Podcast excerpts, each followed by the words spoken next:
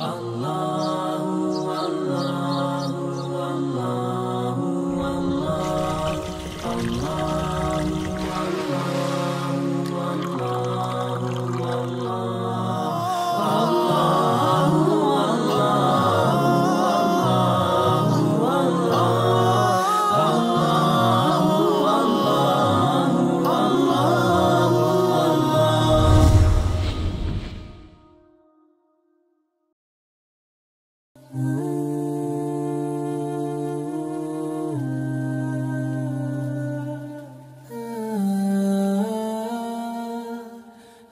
Assalamualaikum warahmatullahi wabarakatuh. Alhamdulillah wassalatu wassalamu ala Rasulillah wa ala alihi wa sahbihi wa man tabi'ahu wa man nasarahu wa wala.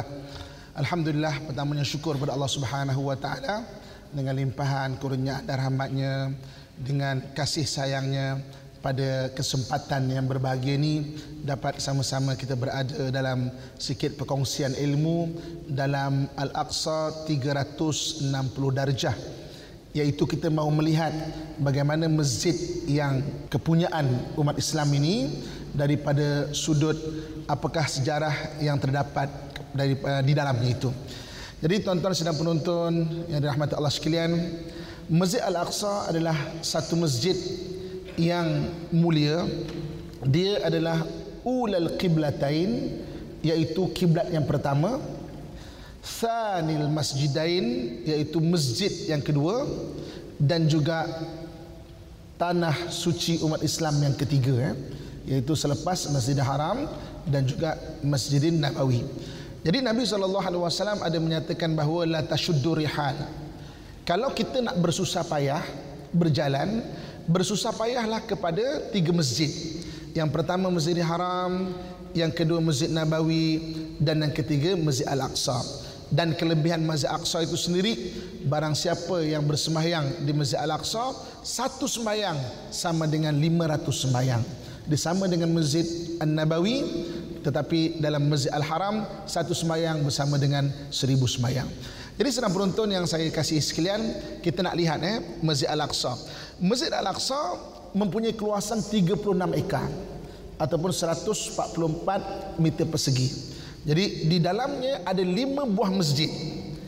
Tiga bawah tanah dan dua atas tanah. Jadi tiga bawah tanah itu adalah Masjid Marwani, Masjid Qadim dan juga Masjid Burak dan dua atas tanah adalah Masjid Qibli dan juga uh, Masjid uh, Dome of Rock ataupun Masjid Kubah Emas ini. Jadi ini adalah uh, maknanya Masjid Al-Aqsa itu. Jadi kita pergi pada yang pertamanya iaitu permulaan untuk masuk ke Masjid Al-Aqsa ada satu pintu. Pintu ini dipanggil Babul Huttah. Disebut dalam Al-Quran bagaimana kalau kamu masuk ke satu negeri Kulu hittatun naghfir lakum khatayakum. Kamu katakanlah hittah. Maka Allah Subhanahu wa taala mengampunkan dosa-dosa kamu. Maka Ibnu Abbas menyatakan bahawa di manakan hittah ini? Hittah ini terletak di Jerusalem dan hittah ini adalah satu pintu utama untuk masuk ke dalam Masjid Al-Aqsa. Jadi sedang penonton dan rahmat Allah sekalian ya, kalau kita pergi Masjid Al-Aqsa di bahagian belakang sekali ada bab Al-Hittah ataupun pintu Hittah. Ketika kita masuk saja kawasan ini, maka kita akan boleh untuk niat uh, beriktikaf dalam Masjid Aqsa. Sebab itu masuk saja pintu hitah di sebelah kanan, di sebelah kiri itu dia ada terdapat uh, maknanya tempat untuk mengambil wuduk untuk siapa-siapa yang terus untuk ambil wuduk dan kemudiannya untuk terus mendirikan uh, solat tahiyatul masjid ya. Uh, ini maknanya babul hitah bab yang disebut dalam Al-Quran. Okey. Seterusnya kita melihat apa yang ada dalam Masjid Aqsa. Seterusnya dalam Masjid Aqsa itu kita lihat kubah emas. Kubah emas ataupun Dome of Rock. Dome of Rock ni dia berasal ataupun dibina oleh khalifah umat Islam iaitu Abdul Malik bin Marwan. Abdul Malik bin Marwan membina satu bangunan yang sangat indah. Dihimpunkan cukai daripada umat Islam dan siapa yang nak berinfak untuk umat Islam. Jadi umat Islam ketika itu keluarkan barang-barang kemas mereka, emas-emas mereka, dileburkan emas itu dijual untuk membuat kan uh, uh, apa Dome of Rock ini. Sehinggalah selesai di Dome of Rock ini cantik. Maka ketika itu arkitek-arkitek yang membina Dome of Rock ini jumpa khalifah. Dia kata khalifah kami telah menyiapkan amanah membuat bangunan yang cantik Dome of Rock ini. Jadi emas yang diberikan kepada kami ada bakinya. Maka kami serahkan kembali kepada engkau wahai khalifah. Maka kata khalifah? Oh terima kasih sangat kamu telah membuat satu bangunan untuk Islam yang sangat cantik. Jadi emas yang baki ini aku hadiahkan kepada kamu semua. Tetapi arkitek-arkitek uh, jurutera-jurutera Islam ini mereka tidak mengambil emas ini, dileburkan emas ini dengan teknologi yang ada pada zaman itu, dicairkan emas ini dan diwarnakan kubah ini dengan disalutkan kubah ini dengan emas baki kepada mereka. Mereka tidak ambil sedikit pun. Itu sebab itu sejarah bagaimana kubah ini berwarna emas dan di atas yang atas sekali itu adalah memang emas yang tulen seberat 200 kilo emas tulen eh? itu baki dia jadi disadurkan kubah itu dengan kubah warna emas dan emas atas itu adalah emas yang tulen jadi apa yang berada di dalam dome of rock ini ataupun kubah emas ini di dalamnya ada disebut apa yang disebut sebagai batu tergantung ada terdapat kisah satu batu yang ingin mengikut Nabi sallallahu alaihi wasallam ketika Nabi nak berhijrah. Nabi daripada Madinah, kemudian maaf Nabi daripada kota Mekah minal Masjidil Haram ke Masjid Al-Aqsa sebelum Nabi naik untuk dimi'rajkan. Maka ketika itu ada satu batu yang nak mengikut Nabi. Maka Jibril kata berhenti. Kamu tak boleh nak ikut. Maka dia berhenti dan disebut sebagai batu tergantung. Walaupun bagaimanapun Perkhabaran mengenai batu tergantung ini tidak terdapat dalam hadis-hadis ataupun Al-Quran, hadis-hadis yang sahih. Eh? Jadi mana pendapat itu pendapat lemah. Apa pendapat para ulama mengenai batu tergantung ini? Batu tergantung ini ada tiga pendapat. Yang pertamanya ulama bahasa.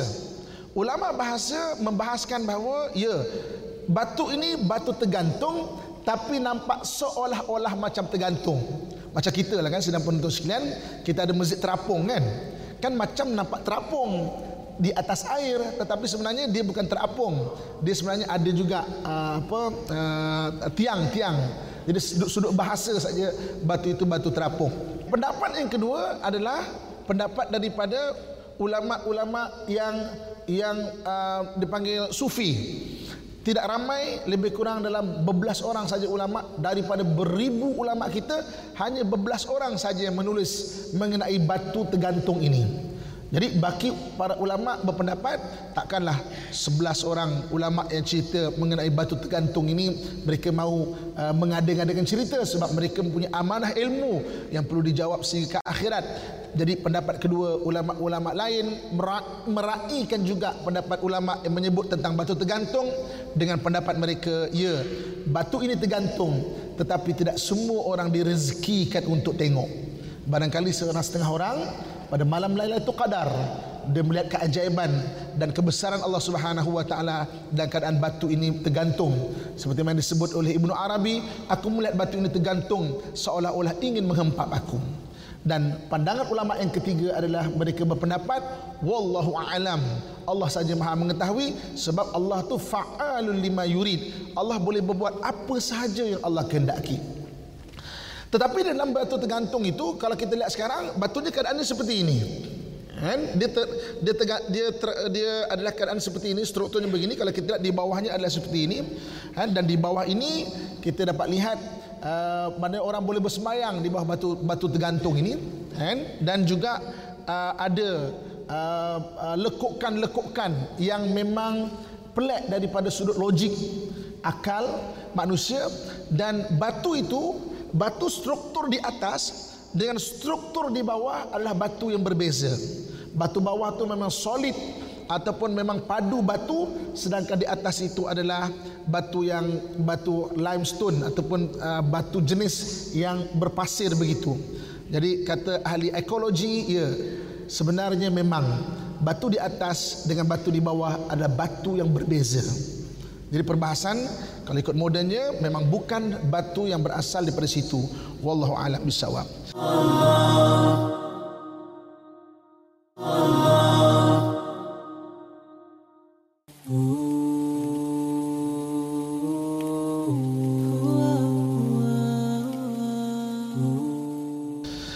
Kita seterusnya kita pergi kepada makam Nabi Sulaiman. Di sebelah dinding uh, Masjid Al-Aqsa itu ada satu uh, makam iaitu makam Nabi Sulaiman. Nabi Sulaiman tarikhnya bila? Tarikhnya adalah 950 tahun sebelum Masihi. Jadi sekarang kita kan 2018. Jadi maksudnya 2018 campur 950 Masihi lebih kurang 3000 tahun lah daripada kita eh. Ha, jadi Nabi Sulaiman alaihissalam adalah satu orang nabi yang disebut dalam hadis Nabi sallallahu alaihi wasallam orang yang boleh memerintah jin, orang yang boleh memerintah manusia, angin, binatang-binatang dan sebagainya dan Nabi Sulaiman memahami bahasa binatang. Ini yang kelebihan Nabi Sulaiman alaihissalam berbanding dengan nabi-nabi yang lain. Jadi Nabi Sulaiman alaihissalam memerintah kawasan sekitar Jerusalem dan ketika itu satu burung yang berkhidmat kepadanya iaitu burung hudhud. Burung hudhud ni apa dia punya tugas dia? Burung hudhud mempunyai kelebihan iaitu dia dapat melihat sumber air di dalam tanah. Sebab itu tugas burung hudhud adalah dia akan berjalan di depan ketika bala tentera Nabi Sulaiman bergerak dan dia akan memberitahu Nabi Sulaiman, okey kita akan berkemah dekat situ ada sumber air. Sebab kelebihan dia dia boleh melihat dalam tanah tu ada sumber air ataupun tidak. Maka satu hari burung hudhud hilang. Nabi Sulaiman kata, "Ke mana ni dia ditugaskan untuk mencari air tetapi tiba-tiba hilang beberapa hari. Kalau aku jumpa nanti aku sembelih dia ni." Maka ketika hudhud kembali ke Nabi Sulaiman, dia membawa satu berita yang menyejukkan hati Nabi Sulaiman. Wahai Nabi Allah, wahai tuanku sebenarnya ada satu kerajaan yang besar juga dia mempunyai empangan dipanggil empangan ma'arib empangan ma'arib ni empangan yang besar iaitu di bahagian Yaman saja. Diketuai oleh satu orang putri dia panggil putri Balkis. Tetapi mereka itu tidak menyembah Allah. Kalau kita berjaya mengislamkan putri ini maka seluruh rakyatnya akan masuk kepada agama Allah. Maka Nabi Sulaiman tertarik dengan berita daripada Hud-Hud dan berusaha bagaimana ingin membawa putri Balkis ke negerinya iaitu Jerusalem. Maka sampai satu ketika dijemput Balkis dan sampai di istana Nabi Sulaiman, Nabi Sulaiman memerintahkan untuk uh, khadam daripada jinnya mengambil uh, uh, singgah sana Balkis ditebalikkan dan diletakkan dekat istana Nabi Sulaiman untuk duduk. Jadi ketika Balkis sampai, Balkis tengok, eh macam aku kenal singgah sana ni. Tapi di mana ya? Begitulah ya. Ah, rupanya memang singgah sana dia. Ah, dan sebahagian rawi mengatakan sebenarnya Ratu Balkis dia telah disihir oleh satu orang penyihir yang badannya sebahagian pusat ke atas manusia dan pusat ke bawah adalah berbulu seperti haiwan. Maka Nabi Sulaiman lah yang mengubat Balqis ini dan akhirnya Balqis masuk agama tauhid agama Islam yang menyembah Allah Subhanahu wa taala jadi makam Nabi Sulaiman yang berada di Jerusalem ada khilaf. Ada yang kata dia berada di Jerusalem di Masjid Aqsa ini dan ada yang kata dia berada di Yaman iaitu berdekatan dengan isterinya Ratu Balqis. Kan? Sebab makam para nabi ini yang tidak ada khilaf hanya dua saja. Yaitu makam Nabi kita Muhammad sallallahu alaihi wasallam yang berada di Madinah dan juga makam Nabi Ibrahim alaihissalam yang berada di Hebron. Kita lihat seterusnya apa yang ada dalam Masjid Al-Aqsa. Dalam Masjid Al-Aqsa dia ada dipanggil Babu Rahmah. Babu Rahmah. Satu pintu uh, yang menghubungkan orang luar untuk masuk ke dalam Masjid Al-Aqsa. Jadi ketika Masjid Al-Aqsa ditawan oleh tentera salib tentera salib menawan Masjid Al-Aqsa pada 1199 Masihi tentera salib dari Eropah datang untuk rampas Masjid Al-Aqsa jadi ketika itu Panglima Islam bernama Syekh Nuruddin Mahmud Az-Zenki dia memulakan kempen untuk mengambil balik Al-Aqsa daripada tangan tentera salib Kempen itu dimulakan pada 1150 Masihi. Dia berusaha untuk memerangi tentera salib. Tetapi tidak berjaya. Syekh Nuruddin Mahmud Az-Zenki meninggal pada 1174 Masihi. dan kemudian perjuangannya itu diteruskan oleh anak muridnya Salahuddin Al-Ayubi dan Salahuddin Al-Ayubi berjaya menawan Masjid Al-Aqsa pada 1187 Masihi. Jadi ketika Salahuddin Al-Ayubi berjaya menawan Baitul Maqdis, Jerusalem, mengundurkan tentera salib. Ketika itu ijtihad ulama di zaman itu yaitu pada 1187 agar pintu Babur Rahmah ditutup dan Babur Rahmah ini hanya akan dibuka ketika hampirnya lahir Imam Mahdi, Dajjal dan Nabi Isa. Pada bulan ini, ijtihad ulama Jerusalem untuk membuka pintu Babur Rahmah dan itu hak orang orang orang Palestin, itu hak orang Arab, itu hak orang Islam sebab Masjid Al-Aqsa milik orang Islam. Tapi orang Yahudi bersungguh-sungguh untuk tidak membenarkan pintu itu dibuka. Sebab dia tahu kerana seribu tahun lepas ketika ijtihad ulama zaman Salahuddin Al-Ayubi dan menyuruh untuk tutup pintu ini dan mereka berijtihad bahawa pintu ini hanya dibuka kerana hampirnya ketika keluarnya Imam Mahdi, Dajjal dan Nabi Isa. Jadi saya berhubung dengan sahabat-sahabat yang berada di Jerusalem. Saya kata apa jadi pada Jerusalem? Rupa-rupanya pada bulan Disember baru ini Rabai Israel Rabai ini macam imam ataupun mufti Israel mengisytiharkan bahawa masayah dia hampir keluar masayah eh? bagi dia Dajjal tu adalah masayah dia hampir keluar. Rabai Israel eh, yang berada di kota Palestin kota Jerusalem isytiharkan begitu. Ha, jadi sebab itu ulama Islam juga mula bermusyawarat dan berijtihad. Ya mungkin kan? Tapi uh, poin dia di sini adalah bukan untuk kita takut tau. Ah, takut dah nak keluar bukan? Bersedialah kan? Bersedialah dengan amalan-amalan Nabi dah ajar panduan-panduan dia. Baca surah kahfi ayat 1 sampai 10 sebab surah kahfi ayat 1 sampai 10 barang siapa mengamalkan dia akan aman daripada sihir dajjal itu. Dia akan aman. Kita pergi kepada seterusnya. Dipanggil Masjid Marwani. Ha, ini kita kenal masjid-masjid di bawah tanah.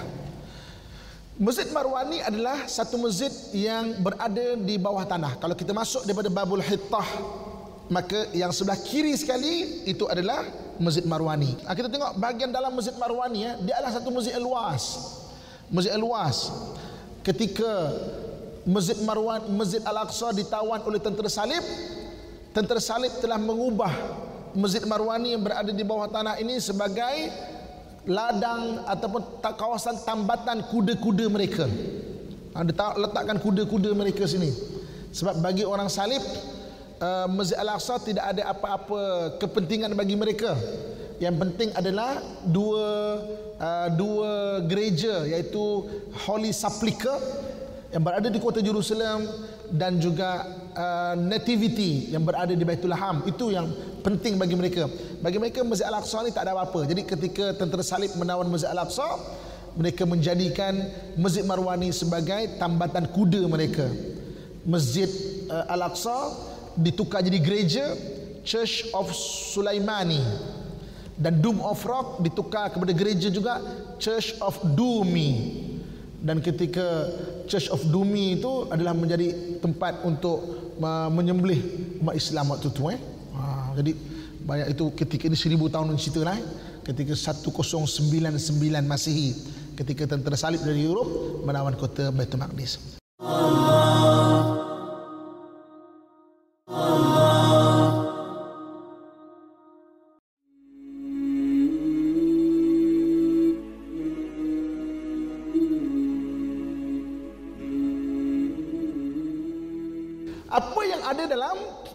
Masjid Marwani. Di bahagian hujung loteng. Loteng eh? Bahagian hujung sekali. Di situ terdapat bilik Siti Maryam. Siti Maryam adalah anak kepada Imran. Imran ni adalah orang yang soleh. Dia lama tak dapat anak. Maka dia bernazar ya Allah kalaulah engkau bagi anak kepada aku aku akan wakafkan tenaga dia ni untuk bantu Baitul Maqdis. Anak itu lahir perempuan dinamakan Maryam. Jadi Maryam dibesarkan sampai agak besar diserahkan kepada satu orang nabi di, di Jerusalem iaitu Nabi Zakaria. Jadi Nabi Zakaria menjaga Siti Maryam, mendidik dia, tarbiyah dia, jadikan macam anak dia. Dan Siti Maryam apabila telah besar diberikan satu bilik. Bilik itu berada di mana? Di Masjid Marwani di hujung situ.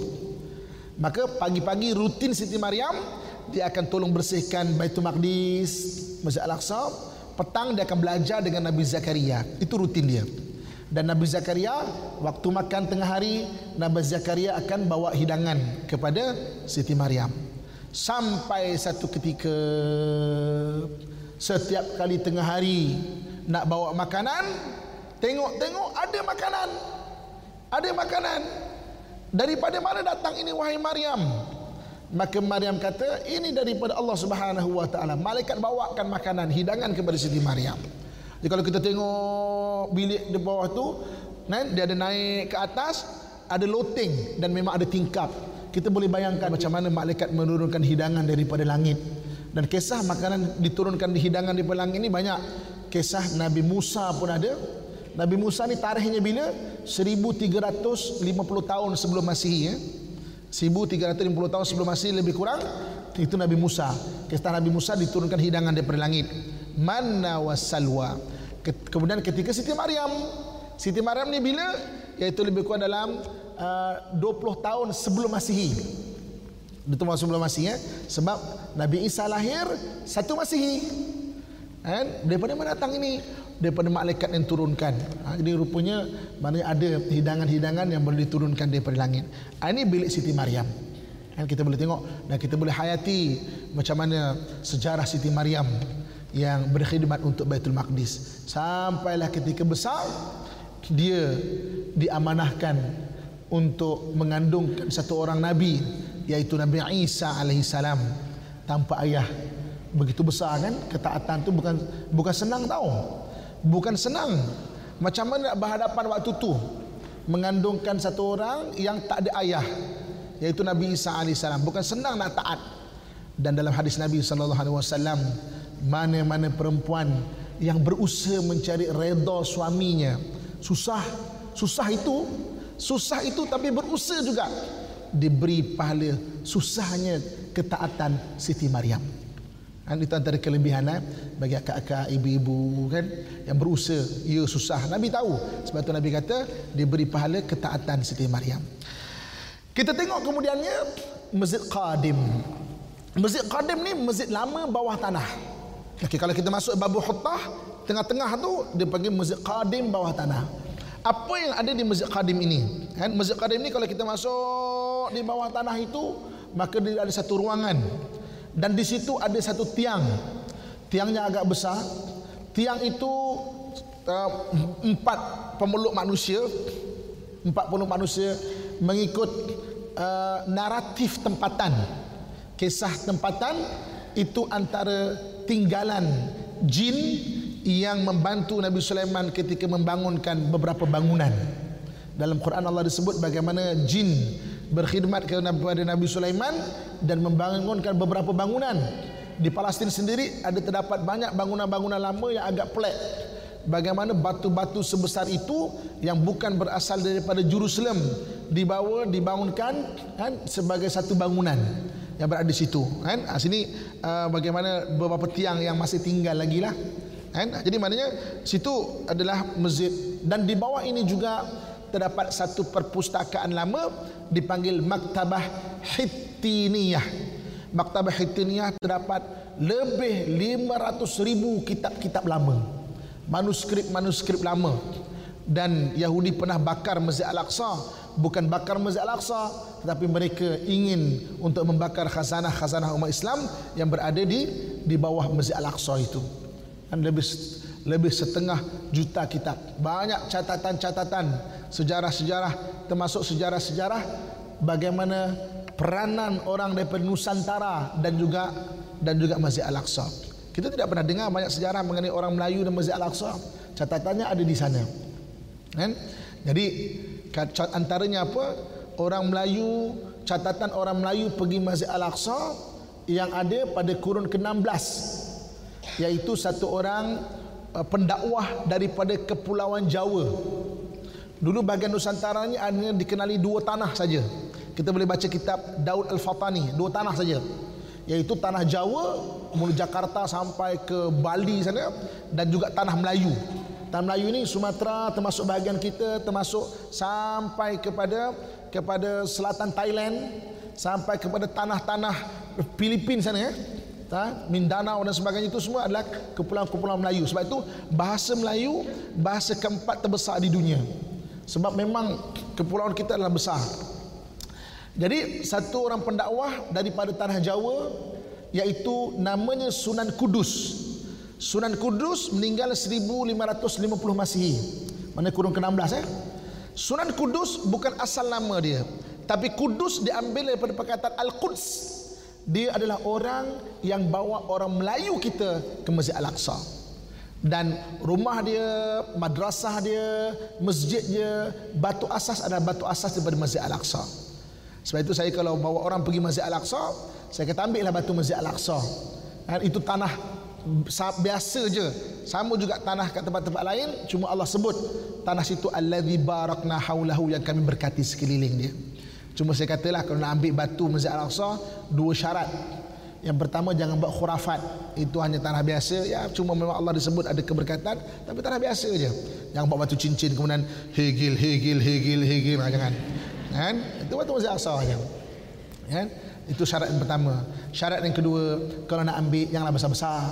Sebab kapal terbang ada 30 kilo je satu orang dapat. Jangan besar macam meja ni. Nanti banyak kena bayar. Dia punya apa nama lebihan berat itu. Dua syarat saya kata kalau nak ambil kan. Ha, jadi uh, apa batu-batu Masjid Aqsa. Jadi di bawah ni ada ada catatan-catatan banyak termasuk catatan-catatan tentang orang Melayu kita. Dan insya-Allah kita akan kongsikan pada perkongsian perkongsian akan datang. Okey. Di bawah Masjid Qadim ini juga ada satu telaga lama. Kan? Telaga itu adalah telaga untuk menyimpan minyak. Dalam hadis yang diriwayatkan oleh Maimunah, Sayyidatina Maimunah. Apa kata Sayyidatina Maimunah? Masjid Al-Aqsa datanglah. Datanglah Masjid Al-Aqsa. Kan? Sampai Ibnu Umar kata apa? la'allaka mudah-mudahan engkau menjadi yusalluna min awrakihim menjadi orang yang sembahyang dekat bahagian-bahagian Masjid Al-Aqsa tu. Masjid Al-Aqsa datanglah. Nabi pun suruh datang, banyak sahabat-sahabat pun suruh datang, banyak ulama-ulama ijtihad suruh datang. Kalau tak mampu datang, hantarlah minyak. Minyak simbolik kepada bantuan. Kalau dulu minyak ni untuk apa? Minyak ni untuk menyalakan lampu. Kan jadi lampu-lampu jadi lampu-lampu ni dinyalakan dengan minyak zaitun. Bukan saja minyak zaitun tu dia tidak berbau busuk untuk untuk cahaya pencahayaan tapi dia bagus juga kalau kalau untuk makan pun boleh kan minyak zaitun ini jadi di bawah masjid qadim ini ada satu telaga minyak kan jadi sekarang dah tak ada hanya bekas saja kita boleh tengok dalam ini ah, sebab dulu ah, ketika orang hantar bantuan antaranya adalah minyak eh Ha, tapi sekarang ni tak tak tak perlulah minyak tu sebab penyalaan pencahayaan Masjid Aqsa dengan elektrik. Sebab ada orang baca zahir hadis ini dan dia cakap ustaz, boleh tak tolong saya nak kirim minyak kan olive oil ke Masjid Al-Aqsa. Saya kata kak sana punya olive oil lagi bagus kak kan? Tak perlulah kirim daripada Malaysia. sana punya lagi bagus yang terbaik. Tanah Syam punya olive oil.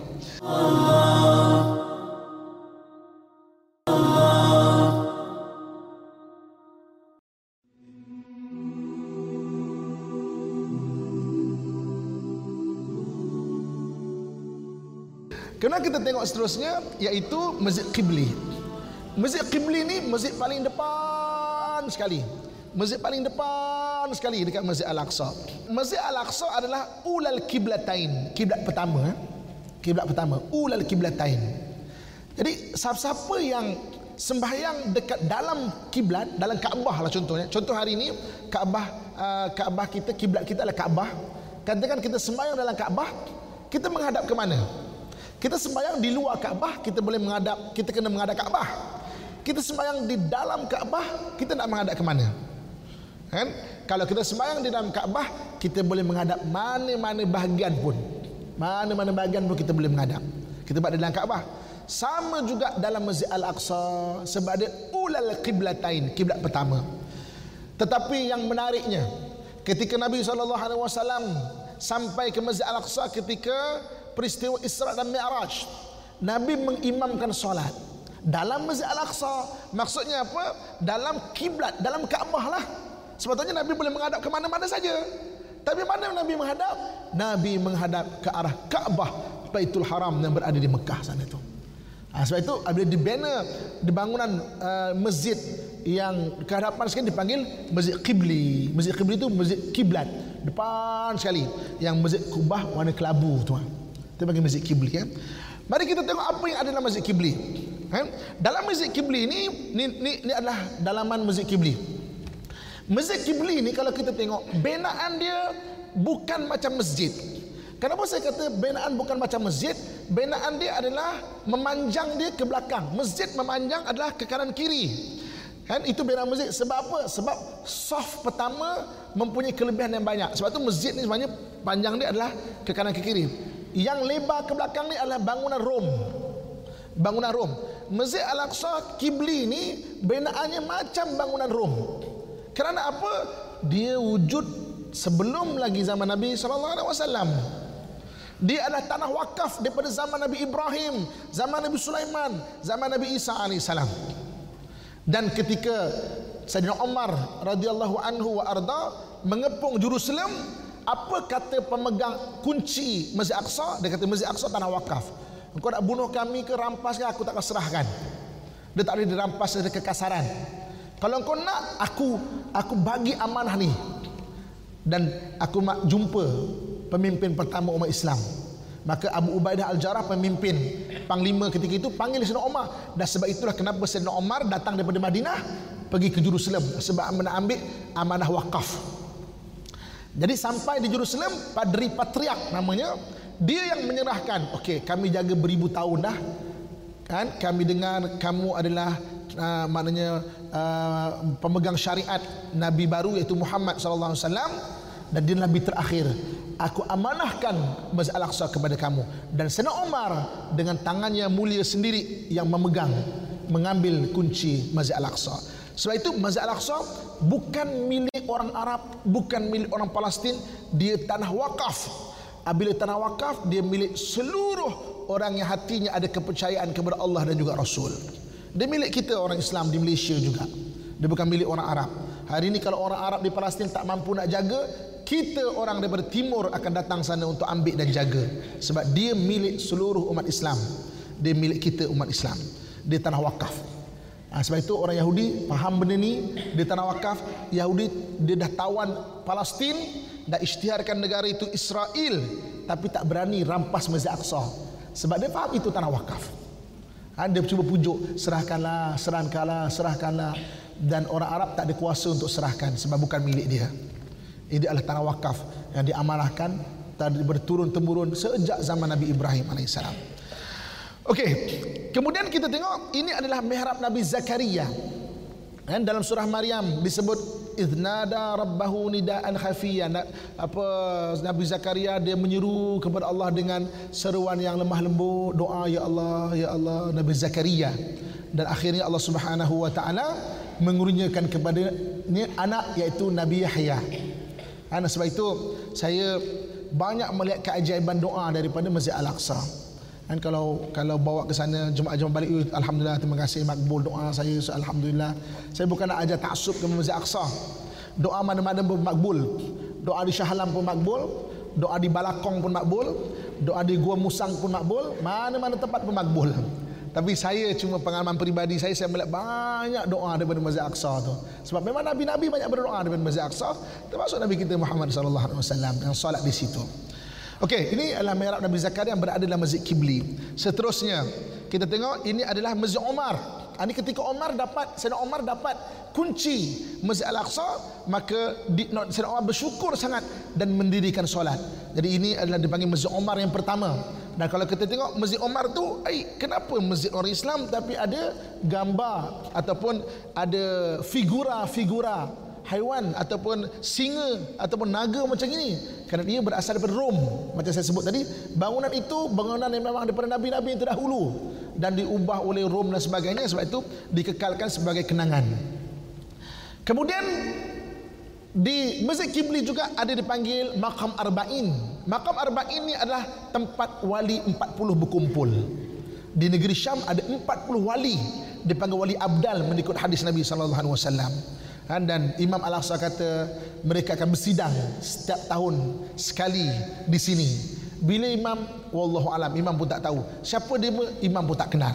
Sebab itu pada setiap pagi Jumaat di sini akan diadakan majlis-majlis zikir dan juga majlis selawat kan di makam arba'in ini tempat wali berkumpul kan tempat wali Syam ataupun wali Abdal berkumpul di di Masjid Al-Aqsa ini.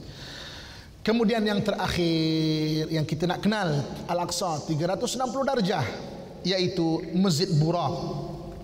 Masjid Burak ni kenapa diberi nama Masjid Burak? Masjid Burak ini adalah tempat Nabi sallallahu alaihi wasallam menambat Burak ketika peristiwa Isra dan Mi'raj. Peristiwa Isra Mi'raj min al-Masjidil Haram ila al-Masjidil Aqsa alladhi barakna haulah daripada Masjidil Haram ke Masjid Aqsa yang kami berkati sekelilingnya sampai dekat Masjid Al-Aqsa Nabi tambat Burak dan kerajaan Khalifah Utsmaniyah dia meletakkan tanda. Kan tanda di dalam masjid Burak dan satu simbolik. Ada satu gelung besi simbolik saja kan iaitu tempat Nabi menambat burak dia ha, dan dan besi gelung ini sampai sekarang masih boleh kita lihat Senang penonton yang saya sayangi sekalian kan jadi sebagai penutup dia Masjid Al-Aqsa adalah masjid kita kalau kita tengok Masjid Al-Aqsa dia adalah masjid umat Islam ini gambaran secara keseluruhan kan? dan besar Masjid Al-Aqsa dia adalah segi empat sama. Mana tembok sini dengan tembok sini sama, tembok sini dengan tembok sini sama. Tetapi kalau ia dikecilkan dalam skala 40 kali, itulah besar Kaabah kita. Kaabah termasuk Hijr Ismail besar macam seperti besar petak segi empat sama itu macam Masjid Al-Aqsa. Jadi ulama membahaskan yang meletakkan batu asas adalah orang yang sama. Sebab sama skalanya itu. Kaabah, Masjid Aqsa, kiblat pertama dengan kiblat kedua sama. Cuma bentuk skala dia beza. Cuma sama segi empat sama, ukuran dia sama. Ha, jadi siapa yang meletakkan dia? Ada pendapat ulama kita kata Nabi Adam AS, ada kata Nabi Ibrahim AS di atas tunjuk ajar daripada para malaikat kan maknanya skala itu ha, dan Masjid Al-Aqsa merupakan masjid uh, apa yang mulia bagi umat Islam dan dia wakaf yang diamanah kepada umat Islam kita kena jaga sampai nanti sampai akhir zaman. Dan sebagai penutupnya sedang penonton yang saya sayangi sekalian kita kenal Masjid Al-Aqsa. Masjid Al-Aqsa dia di atas satu bukit dan dia menjadi rebutan eh. Dia menjadi rebutan uh, orang Yahudi sekarang berusaha untuk ambil Masjid Al-Aqsa kerana bagi dia Masjid Al-Aqsa itu adalah uh, milik dia bagi dia eh milik dia. Tapi amanah itu diserahkan oleh Padri Patriark kepada umat Islam. Dan umat Islam tidak akan menyerahkan kepada orang yang tidak menyembah Allah dan juga Rasul. Ha, di amanah sampai nanti akhir zaman berlaku peperangan yang besar keluar Nabi dan uh, Imam Mahdi keluar Dajjal, keluar Nabi Isa. Dan akhirnya berperang berlaku peperangan yang besar sampai Dajjal akhirnya dibunuh di satu tempat bernama Kota Lut. Kota Lut ni 15 km daripada Tal Abib. Kan? Dan orang Yahudi buat pengkalan tentera dekat Kota Lut. Sebab dia tahu dia tahu hadis dan Nabi SAW sebut kutila Dajjal bi Babil Lut. Dajjal akan dibunuh di Kota Lut dan Kota Lut ada dua pintu satu pintu barat satu pintu timur maka para ulama kata pintu timur Dajjal tempat dibunuh dan Yahudi buat pengkalan tentera dekat pintu timur kan? Ha, Yahudi percaya pada hadis kan? Dia dia dia yakin pada hadis dia percaya yakin pada perkhabaran-perkhabaran yang gaib. Jadi saya rasa setakat ini saja dulu perkongsian kita mengenai secara detail agak detail ya Masjid Al-Aqsa 360 darjah.